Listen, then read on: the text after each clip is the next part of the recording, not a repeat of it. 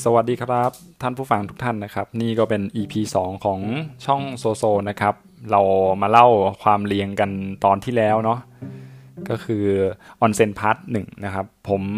เลยคิดว่าน่าจะต้องมีต่ออีกนิดนึง คือเรื่องมันยาวเนาะเราก็อยากจะแบบ เออ จริง ๆ ก็อยากจะเล่ากัน อยากจะขี้โม้กันเยอะกว่านี้ แต่ว่ามันต้องแบบเออยังไงดีนะอะไรเงี้ยผมก็เลยคิดว่าเอองั้นเดี๋ยวเรามา part สองกันต่อดีกว่า จากความเดิมตอนที่แล้วนะครับ ก็ เรื่องของฟูจินะครับนั่นก็เป็นโอกาสครั้งแรกของผมที่ได้ไปเที่ยวญี่ปุ่นเหมือนกัน แล้วก็ได้ไปแช่ออนเซ็นแต่ว่ามีปัญหาอยู่อย่างหนึ่งก็คือ หลังจากครั้งนั้นกลับมารุ่นพี่ผมเนี่ยเขาก็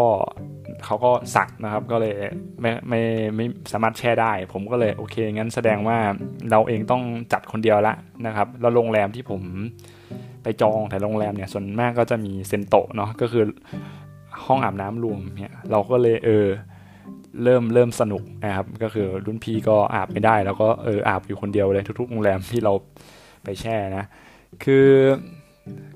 คือผมเนี่ยก็มานั่งคิดนะว่าแบบออนเซ็นเนี่ยทำไมคนญี่ปุ่นชอบแช่ไม่พอ เรารู้สึกว่ามันมีเสน่ห์เออ คือเรื่องเนี้ยถ้าแบบเล่าให้ท่านผู้ฟังฟังนะคือแบบมานั่งคุยกันจริงๆอะผมผมว่าคุยผม คุยได้ทั้งวันอะเอออารมณ์ประมาณนั้น แต่พอได้ไปแช่อีกหลายครั้งนะครับหลายสิบครั้งเลย เราก็เลยรู้สึกว่าเราอยากเราอยากจะแบบเหมือนตามหามินนิ่งบางอย่าง เออ อย่างนี้ดีกว่านะครับ ตามหาสาระของการแช่ออนเซ็นนะฮะแช่น้ำนี่นะ มันน่าจะมีอะไรแบบมากกว่านั้นหรือเปล่าวะประมาณนั้น ก็เลยเห็นเเห็นเรื่องหนึ่งมาคือผมเนี่ยก็ไปอ่านแบบหลาย ๆ อย่างมาเกี่ยวกับออนเซ็นนี่แหละ แต่ก็ไม่มีใครพูดถึงเรื่องนี้ แต่ว่าผมมาไปสัมผัสด้วยตัวเองก็เลยเหมือนเหมือนเออคิดว่าน่าจะเป็นการนึกคิดของตัวเองนะ แต่ว่าอันนี้เอามาแชร์ท่านผู้ฟัง ผมมองว่าอย่างนี้ เมื่อก่อนมันมีคนบอกว่าเออการแช่ออนเซนเนี่ยมันนอกจากช่วยให้ผิวพรรณเราดีใช่ไหมอีกอย่างหนึ่งคือมันได้เหมือนอารมณ์แบบเปิดใจอะ่ะกับคนที่เราไปไปแช่ เมื่อก่อนก็ไม่เข้าใจครับ แต่ว่าพอหลังๆเนี่ยไปแช่กับเพื่อนๆอีกหลายๆทริปนะก็เลยรู้สึกว่าตรงนี้เนี่ยน่าจะเอามาเล่าได้ คือคือเหมือนกับว่าพอเราไปแช่ตอนอยู่อยู่ในห้องอนอกจากห้องซาวน่าหรืออะไรก็ตามแต่เราไปแช่กันหลาย ๆ บ่อคือคือแช่น้ำอะมันมันแช่ไม่ได้นานอยู่แล้วครับท่านผู้ฟังมันมันแช่ได้แค่แป๊บเดียวอยู่แล้วประมาณ 15 นาที จากนั้นเราก็ต้องไปอาบน้ำเย็นเนาะ พื่อให้ร่างกายเราปรับอุณหภูมิได้นะครับ ไม่งั้นเดี๋ยวจะหน้ามืดตามัว คือมีล้มกันได้นะ คือถ้ามันถ้ามันไม่ได้เตรียมตัวมา หรือว่าอากาศเนี่ย มันไม่ได้เย็นนะครับ ก็ไม่ได้จริง ๆ ผมไม่แนะนำให้แช่นานเลย ไม่ไม่ค่อยมีประโยชน์ต่อสุขภาพเท่าไหร่ แต่ถ้าเออเราเหนื่อยหรือแบบว่าอากาศมันโอเคเงี้ยเราไปแช่ได้นานก็ แล้วแต่ว่าร่างกายแต่ละคนขนาดไหน แต่ ประเด็นก็คือผมแช่แล้วก็เหมือนแบบทุกครั้งที่แช่มันใช้เวลาระยะเวลาเนาะมันมีหลายบ่อบางทีนะที่เราไปแช่ก็ได้นั่งคุยกับเพื่อนๆได้นั่งแบบ เหมือนนั่งเล่าสารสารทุกสุขดิบ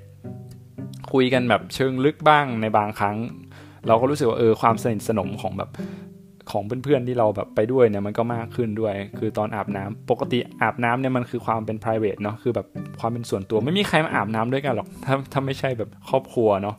อาจจะมีแฟนบ้างอะไรเงี้ย แต่ว่าเพื่อนๆแน่นอนว่าอย่างบ้านเราเนี่ยไม่มีใครมานั่งอาบน้ำด้วยกันหรอกมันมันยากนะครับ ก็ผมคิดว่าตรงเนี้ยมันเป็นพอยที่คนญี่ปุ่นเนี่ยเขาเขาทำกันมานานลาวกับว่ามันเป็นผมว่าส่วนหนึ่งเนี่ยมันเป็น สิ่งที่เรียกว่าวัฒนธรรม วัฒนธรรมนะครับ สร้างชาติเลยทีเดียว เพราะว่าอันหนึ่งที่ญี่ปุ่นเองเนี่ยเขาเป็นเกาะ แล้วพอเป็นเกาะเนี่ยรายรอบไปด้วยน้ำทะเลเนาะน้ำจืดที่แบบ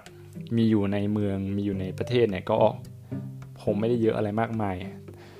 ถ้าเทียบกับประเทศอื่น ๆ ในโซนอื่น ๆ ใช่ไหมแล้วใคร ผ่านน้ำอะเออผ่านน้ำใช้น้ำแบบไม่มีประโยชน์ผมว่าเมื่อก่อนน่าจะมีปัญหา ทีนี้ในแต่ละชุมชนเนี่ยเขาก็จะมีโรงอาบน้ำสาธารณะที่เอาไว้อาบกัน ตรงนี้แหละ ผมคิดว่ามันมันเป็นเสน่ห์แล้วก็เออด้วยความว่ามันต้องประหยัดน้ำอะแล้วก็น้ำกินน้ำใช้มันเป็นสิ่งจำเป็น น้ำอาบเนี่ยถ้าเอามาใช้เยอะๆก็ไม่มีไปไม่มีแบบไม่มีเอ่อไม่มีปัญหาอะไรเงี้ยใช่ไหมสำหรับบางคนแต่ว่า ผมคิดว่าคนแบบมวลรวมมีปัญหาแน่นอน ทีนี้พอต้องมาอาบน้ำร่วมกันแล้วนะครับ ไม่ว่าจะเป็นคุณจะเป็นข้าราชการ คุณจะเป็นแบบพ่อค้าแม่ค้า คุณเป็นคนพเนจรนะเดินทางมาตากจากต่างเมืองอะไรเงี้ยก็ต้องมาแบบอาบน้ำเนี่ยแล้วมันเหมือนกับเมื่อก่อนก็ไม่ได้มีสิ่ง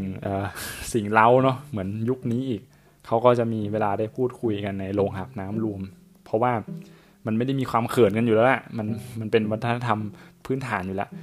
ก็ได้คุยกับคนแปลกหน้า ได้คุยกับคนที่ เออ พออยู่ข้างนอกเขาอยู่อีกบริบทหนึ่งแต่พออยู่ในโรงอาบน้ำปุ๊บทุกอย่างเนี่ยมันมันไม่ได้แตกต่างกันเนาะคุณก็เป็นคนเหมือนกันใช่ไหมอะไรเงี้ยแล้วก็เหมือนได้แลกเปลี่ยนวงเออได้ซุบซิบดินทาได้แลกเปลี่ยนแบบเออคำถามอะไรเงี้ยเออเรียกว่าผมคิดว่าตรงเนี้ยมันเป็นสิ่งที่ ทำให้แบบชุมชนเนี่ยมันมีความกลมเกลียวมากขึ้น แล้วก็อาจจะพูดถึงกระทั่งว่าแบบ ถ้าเราแบบพูดกันเล่นใหญ่นะก็อาจจะแบบบางทีก็คือการแบบมานั่งแลกเปลี่ยนแนวคิดกันด้วยนะบางทีอะเออ ทั้งเรื่องธุรกิจเศรษฐกิจบ้านเมืองอะไรเงี้ยการเมืองนะ ในโรงอาบน้ำผมว่าเนี่ยแหละมันแบบเป็นเสน่ห์ที่แบบทำให้คนแบบแปลกหน้าได้แบบมานั่ง อยู่ในวงสนทนากัน แต่ว่าแน่นอนณณวันนี้เนี่ยมันไม่ได้เหมือนเมื่อก่อนเท่าไหร่แล้ว คือชาวต่างชาติ ก็มาเที่ยวกันเยอะใช่ไหมครับ มันเป็นแบบการพักผ่อนสันทนาการ การแบบได้เที่ยวในวันหยุดอะไรเงี้ยมากกว่า เพราะว่าญี่ปุ่นเองก็เปิดประเทศอย่างเต็มตัวเนาะให้คนต่างชาติเนี่ยมาท่องเที่ยวกันอย่างเต็มที่ ความที่คนสมัยนี้ด้วยคนญี่ปุ่นเองก็ไม่ได้แบบ ไม่ได้แบบอออยากจะคนญี่ปุ่นที่ผมไปเจอมาส่วนใหญ่เขาก็เหมือนมีความเป็นส่วนตัว เออ แล้วเขาเองก็ไม่ได้แบบอยากจะคุยพูดคุยแต่ถ้าถ้าเทียบกับเมื่อก่อนเนาะด้วยสังคมเมื่อก่อนผมว่าเขาอาจจะคุยกันเยอะกว่าสมัยนี้เออเพราะว่าสมัยนี้ทุกคนจะใช้ชีวิตแบบเป็นส่วนตัวมากๆนะครับ ของคนญี่ปุ่นเราก็ต้องเคารพด้วย เพราะว่าอย่างอันนี้ยกตัวอย่างนะก็คืออย่างแบบบนรถไฟเนี่ยคือ ใครคุยโทรศัพท์กันเนี่ยคือแบบเขามองหน้าเลยนะครับ ถือว่ามีแบบคุณไม่ไม่เคารพมารยาทหรือกระทั่งทิ้งขยะเล็กๆน้อยๆเนี่ย อันนี้เป็นเรื่องใหญ่มากสำหรับสำหรับบ้านเมืองเขาครับ ก็อันนี้ผมว่ามันก็เป็นนิสัยที่ดีนะ เออที่แบบเราต้องเคารพผู้อื่น ต้องต้องมองมองสังคมเออให้เกียรติกันอะไรเงี้ยนะครับ แต่ว่าในมุมมองของแบบการแช่ออนเซ็นผมว่าเอออันนี้ก็แบบถือว่าเป็นเสน่ห์อย่างหนึ่งที่เล่าให้ท่านผู้ฟังฟังนะครับ ตอนนี้ก็คือไม่เหมือนเมื่อก่อนแล้วอะคือผมเนี่ยมีโอกาสช่วงประมาณช่วงประมาณเกือบ 2 ปีที่แล้วนะครับ เกือบ 2 ปีที่แล้วเนี่ยผมมีโอกาสได้ไปแช่ออนเซ็นที่หนึ่งในมินามินาคามินะครับเรียวเรียวกังอยู่ท่าแถวโซนทางไปกุนมะ ผมก็ไปแช่ตอนนั้นเป็นทริปไปทำงานแล้วก็ไปแฮงเอาท์กับเพื่อนนิดๆหน่อยๆ เราก็ไปเลือกโรงแรมที่แบบว่ามีมีออนเซ็นเยอะๆ มีหลายๆบ่ออะไรเงี้ย ก็มีโอกาสได้ไปพักผ่อนที่นั่น แล้วเราก็แบบสนุกสนานกัน แต่ว่าสิ่งที่เห็นก็คือเรียวกังนะครับ ที่อธิบายท่านผู้ฟังไปแล้วก็คือมันเป็นโรงแรมที่ เป็นโรงแรมดั้งเดิมของญี่ปุ่น ซึ่งก็จะมีแบบมีเอกลักษณ์นะครับ มีมีวิวทิวทัศน์ที่ดีเพราะว่ามักจะไปตั้งอยู่ตามหุบเขาอยู่หมู่บ้านหรืออยู่ใน พื้นที่ที่สวยงามนะครับ เพื่อเป็นที่พักผ่อนแล้วก็คนชอบมาพบปะกันเมื่อก่อน เดียวกันก็มีคนมาเที่ยวเยอะมากๆเลย แต่ว่าส่วนใหญ่ก็จะเป็นนักท่องเที่ยวต่างชาติ สิ่งที่ผมเห็นอย่างหนึ่งก็คือไม่ค่อยเห็นคนที่เป็นหนุ่มสาวนะครับ มาเที่ยวในที่นี้อีกแล้ว ซึ่งมันน่าแปลกนะ คือเราจะเห็นแต่ แต่คนอะอย่างแรกเลย คนสูงอายุที่นั่น มักจะแบบมาแบบปาร์ตี้กันนะเออ เหมือนแบบด้วยความที่แบบเขาเขาจะมองว่าเรียวกังเนี่ยเป็นเป็นสถานที่ทำให้เขาได้มารียูเนียนกันได้มามาพบปะกัน แล้วก็มาแฮงเอาท์กันอะไรเงี้ยแล้วก็มาแช่น้ำเพื่อเพื่อผ่อนคลาย แต่ว่าผมคิดว่าณเวลานี้ที่ญี่ปุ่นสำหรับวัยรุ่นอาจจะไม่ได้มองมองเหมือนเดิมแล้วนะนี่วัยรุ่นญี่ปุ่นนะผมไม่ค่อยเห็น แต่ว่าสำหรับคนไทยเนี่ยก็คือเราเห็น ไปเที่ยวกันทุก ๆ อย่างอยู่แล้วเนาะเพราะเราเป็นชาวต่างชาติก็ไม่เคยเห็นอะไรแบบนี้ ก็จะรู้สึกว่าเออมันตื่นเต้นจังเลยมันแบบเฮ้ยมันอะไรวะอะไรเงี้ยเหมือนเหมือนผมเองก็เช่นกัน ทีนี้เราก็ผมก็คิดว่าเอ้ยมันจริงหรือเปล่า ผมก็เลยเริ่มเป็นสำรวจเมืองนะครับ เมืองก็ค่อนข้างเนื่องจากผมก็ไม่ได้ไปเที่ยวในช่วงที่มันเป็น high season ด้วยส่วนหนึ่งด้วยแหละ แต่ว่าร้านค้าบ้านเรือนอะไรเงี้ยแถวแถวเรียวกังที่เราไปดูก็ดูแบบซบเซาไม่ค่อยมีแบบ มีกลิ่นอายที่แบบฝูงชนเนาะมาเที่ยวเยอะมากเท่าไหร่ ที่สำคัญเราก็เลยเลยรู้มากขึ้นว่าหนุ่มสาวสมัยนี้ไม่ค่อยให้ความสำคัญหรือแบบอาจจะไม่ค่อยเที่ยวอะไรแบบนั้นเท่าไหร่แล้วโดยรสนิยมที่เปลี่ยนไปทางการตามเวลา ซึ่งตรงนี้ก็ยังยังมีข้อดีอยู่ เรียกว่าทางญี่ปุ่นเองก็ใช้ดึงดูดชาวต่างชาติมาเที่ยวแทน แต่ว่า เหมือนกันนะผมก็คิดว่าอย่างอย่างอย่างไทยเราเนี่ย เราเองก็มีแบบมีจุดขายเยอะอยู่เหมือนกันนะ แต่ว่าวัยรุ่นไทยเองหลาย ๆ คนก็ก็เนาะเออมันเกิดมาในเมืองไทยเนี่ยมันมันก็ไม่ได้แบบรู้สึกว่าอาจจะว้าวเท่าไหร่อะไรเงี้ยเออแต่แต่ทั้งนี้ทั้งนั้นก็คืออยู่ที่การกระตุ้นของของภาครัฐด้วยแหละครับ ผมคิดว่าก็อาจจะช่วยให้การท่องเที่ยวมันมันดีมากขึ้น ผมก็คิดว่า ทุกทุกที่มันมีเสน่ห์อยู่แล้ว แต่ว่าที่ผมไปนะอย่างมินาคามิ 13 บ่อเนี่ย คืออีกหนึ่งเสน่ห์ที่ผมรู้สึกว่าออนเซ็นมันเรียกว่ามันแบบมันเท่อะเออมันแบบมันมีเอกลักษณ์เลยอะโดดเด่นก็คือ บ่อแต่ละบ่อ หรือว่าหมู่บ้านแต่ละหมู่บ้านหรือเขตพื้นที่ที่เขา present เรื่องออนเซ็นมักจะมีแบบ story ให้เราแบบติดตาม หรือแบบว่ามันมีที่มาที่ไปยังไงมันมีแบบ มันมีแร่ธาตุอะไรบ้างอะไรเงี้ย มันเหมือนว่าเราเองต้องไปตามเก็บ checkpoint ว่าที่นี่มันแบบออนเซ็นที่นี่มันมันดีต่อผิวพรรณนะออนเซ็นอีกที่หนึ่งมันดีแบบดีในเรื่องของการบำรุงเลือดอะไรเงี้ยเราไปแช่อย่าไปแช่นานนะก็แช่ประมาณ 15 นาทีอะไรเงี้ยแช่แช่พักๆไป หรือออนเซ็นอีกบางที่ก็คือเรื่องไขข้อเออเนี่ยก็ไปแช่แล้วก็ดีขึ้น คือผมว่ามันไม่ได้เห็นทันทีหรอก แต่ว่ามันก็จะรู้สึกได้ว่าเออโอเคแบบ มันเป็นวารีบำบัดนะท่านผู้ฟังเนี่ยมันก็มันก็รู้สึกดียิ่งว่าเออคุณแบบเหนื่อยเงี้ยคุณก็ไปพักแล้วคุณก็รู้สึกว่าเออแบบ มันมีน้ำอุ่นๆอะไรเงี้ยเออค่อนข้างร้อนนะครับส่วนใหญ่เออแต่อากาศมันเย็นไงก็ทำให้เรารู้สึกว่า เออ มันมันผ่อนคลายมากขึ้น มันมันมันช่วยแบบปลอบประโลมวันเหนื่อยของเราได้ แล้วถ้า คุณมีโอกาสหรือเวลาเนี่ย คุณอาจจะไปเอนจอยมันมากกว่านั้น ใช้มันเพื่อรักษาได้อย่างอย่างจริงๆจังแต่ว่าอย่างแช่ครั้งแรกอาจจะไม่ค่อยได้เห็นเท่าไหร่ก็ค่อยๆแช่ไปนะครับ เราก็ไปตามเก็บ คือผมผมก็มักจะใช้เซนโตะนะออนเซนออนเอ่อก็เรียกว่าออนเซนเทียมนะเซนโตะลงอาบน้ำลงอาบน้ำรวมเนี่ยเป็นที่ในการที่เอาไว้แบบ เวลาเวลาเราไปญี่ปุ่น เวลาผมเดินทางไปทำงานบางทีครับ บางทีมันแบบเราไปสังสรรค์ hangout ถึงเช้าเนี่ยเราเองก็แบบบางทีไม่อยากจะแบบไปอาบน้ำที่โรงแรมแล้วนอนเนี่ยบางทีเราก็แบบเออค้นหาดูดิว่าแถวโรงแรมหรือแถวที่เราแบบไปแฮงเอาท์อะไรเงี้ยเสร็จเนี่ยมันมีมันมีโรงอาบน้ำรวมอยู่แถวนั้นไหมถ้ามันไม่ได้ไกลเนี่ยผมก็จะแบบเดินทางไปกับเพื่อน แล้วก็แบบ เออไปอาบสักหน่อยแล้วก็ค่อยเข้าที่พัก เออผมว่ามันก็มีเอกลักษณ์ดีนะ คือบางโรงอาบน้ำอะเขาเปิดแต่เช้านะครับท่านผู้ฟังแล้วแบบเรารู้สึกว่าพอเราไปอาบปุ๊บเราก็เป็นคนแปลกหน้าของที่นั่นนะคือผมว่านักท่องเที่ยวมันมีไม่เยอะมากไงที่แบบว่าเออจะขยันไปอาบน้ำอะเออแต่ว่าที่นั่นคือมันเป็นวัฒนธรรมอาบน้ำครับคือเราสามารถอาบได้ตลอดเวลา คือคุณแล้วที่นั่นเออคือด้วยความที่ว่าญี่ปุ่นเขาทำงานกันเรียกว่าจะแทบยี่สี่ชั่วโมงเลยเนาะมันมีมันมีงานกะทุกๆ เวลาอย่างเงี้ย แล้วมันก็ที่สำคัญมันมีบริการนะครับ บริการในทุกๆอย่างที่สามารถจะตอบรับเราได้เลย คือผมมีรุ่นพี่คนหนึ่งที่เขามาเรียนญี่ปุ่นนะครับ ที่ญี่ปุ่นมาเรียนตั้งแต่แบบเขายังเด็กอะเรียนจนจบปริญญาเอกเลยเขาก็ให้คำจำกัดสั้นๆสำหรับประเทศญี่ปุ่นว่าเออประเทศเนี้ยเป็นประเทศสำเร็จรูป ซึ่งเพราะอะไรทำไมเป็นประเทศสำเร็จรูป เพราะว่ามันมีเกือบทุกอย่างให้คุณซื้ออะเออ แล้วมันมีทุกอย่างที่สามารถตอบรับไลฟ์สไตล์คุณได้ ซึ่งไม่ต้องแบบคิดอะไรมากมายเลยขอแค่แบบมีตังค์แล้วก็เออใช้ชีวิตไป แต่ว่าโอเคมันไม่ได้เกี่ยวกับความกดดันนะนี่ผมไม่ได้พูดมันมีความกดดันของสังคมอยู่อะไรเงี้ยอาจจะแบบพูดใน part ถัดๆไป แต่ว่า ตรงเนี้ยไม่ว่าคุณจะต้องการอะไรบ้างอย่างเช่น อาหารใช่ไหมคุณแบบสามารถเดินเข้าไปซูเปอร์มาร์เก็ตมันก็มีอาหารสดเยอะมากๆ ซึ่งแตกต่างจากไทย พอสมควรนะเอออาหารสดอาหารสดที่นั่นเขามีเยอะมากแล้ว ร้านนั่งดื่มก็มี 24 ชั่วโมงอืมมีทุกรูปแบบเลยเออของทุกรูปแบบที่คุณอยากซื้อมันก็มีทุกอย่างเออคุณต้องไปซื้อให้ถูกย่านมันก็มีมีหมดทที่สำคัญก็คืออย่างกระทั่งแม้กระทั่งแบบเรื่องของเซ็กใช่ไหมครับเรื่องของแบบ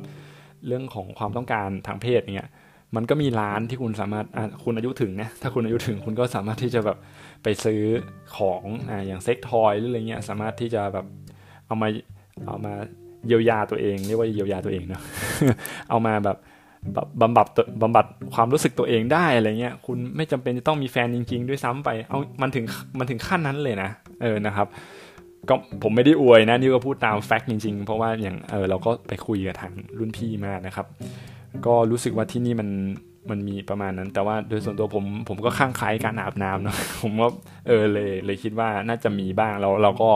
พยายามที่จะแบบเออรู้สึกว่ามันมันสะดวกสบายดีอะพยายามที่จะไปไปหาที่ใหม่ๆลองดูอะไรเงี้ยแล้วเราก็จำไว้ว่าเออเนี่ยถ้าเราไปย่านนี้นะมันมีนะอะไรเงี้ย เพื่อที่จะแบบเออถ้าเราแบบอยากจะไปนึกไปอาบนึกไปผ่อนคลายก็ประมาณนั้น ผมว่าตรงนี้ก็ก็เป็นอีกหนึ่งอย่างที่แบบอยากอยากแชร์ท่านผู้ฟังดูว่าแบบให้ไปลองเลือกดูถ้าแบบคุณไปญี่ปุ่นเออแบบเอ้ยสักนิดนึงก็ได้อะไรเงี้ยแล้วก็เอามาเล่ามาแบ่งปันประสบการณ์ในวงสนทนากันอนาคตก็ได้ครับ สิ่งสำคัญก็ผมผมคิดว่าสำหรับสำหรับตัวเองนะออนออนเซนมัน มันเป็นอีกหนึ่งวัฒนธรรมที่ที่เรียบง่ายนะ แต่ว่าสำหรับผมมันดูทรงพลัง คือการอาบน้ำสำหรับหลายคน มันอาจจะไม่ได้มีอะไร เออ มันอาจจะแค่ เอออาบน้ำก็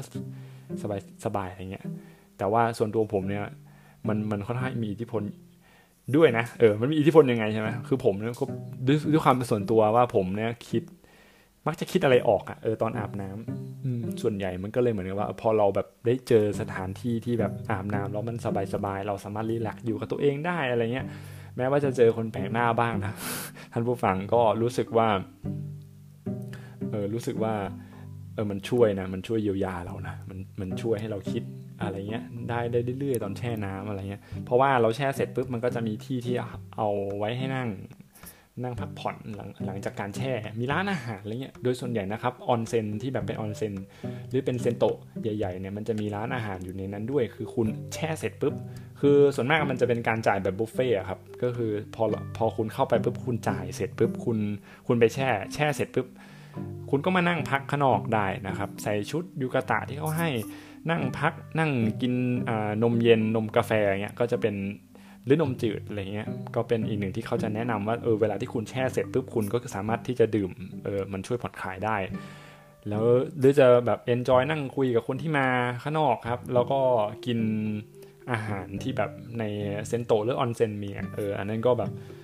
พอคุณพักผ่อนหย่อนใจอาจจะแบบเขามีโซนให้หลับเลยนะเออจริงๆเขามีโซนให้หลับเลยคุณก็ไปนอนหลับเล่น พอนอนหลับเสร็จ สบายๆวันนี้คุณแบบอยากจะ relax เต็มที่นะ คุณก็ ไปอาบน้ำต่อได้อีก ใช่มันแบบมันมันมันมันได้เรื่อยๆอะเออส่วนมากมันจะเป็นแบบนี้ทั้งหมดคือ ไม่ว่าที่ญี่ปุ่นในไทยหรือเกาหลีผม